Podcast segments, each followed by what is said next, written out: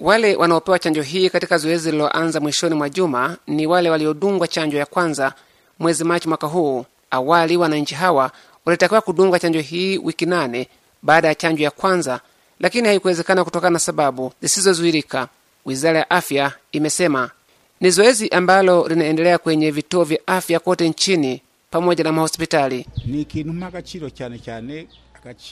Nathamini sana chanjo hii. Nadhani hizi zote ni ishara kwamba serikali inatujali sisi kama wananchi wake.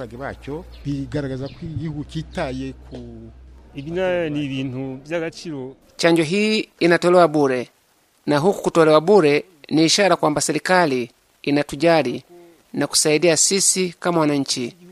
Nadhani taifa ambalo halina wananchi wenye afya, basi taifa hilo linakuwa na matatizo. Hawa ni baadhi ya wananchi tu waliokuwa wakitoa maoni baada ya kupata chanjo ya pili.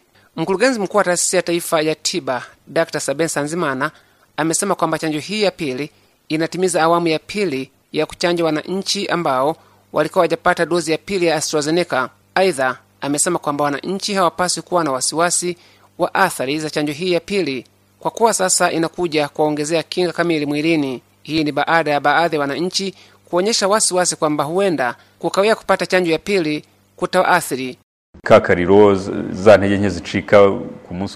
Joto linapopanda na kudhoofika siku ya pili baada ya kupata chanjo ya kwanza, maana yake ni mawasiliano ya mwili kujiandaa kujenga kinga zaidi, ili kwamba ukiambukia COVID-19 mwili wako uweze kujihami zaidi.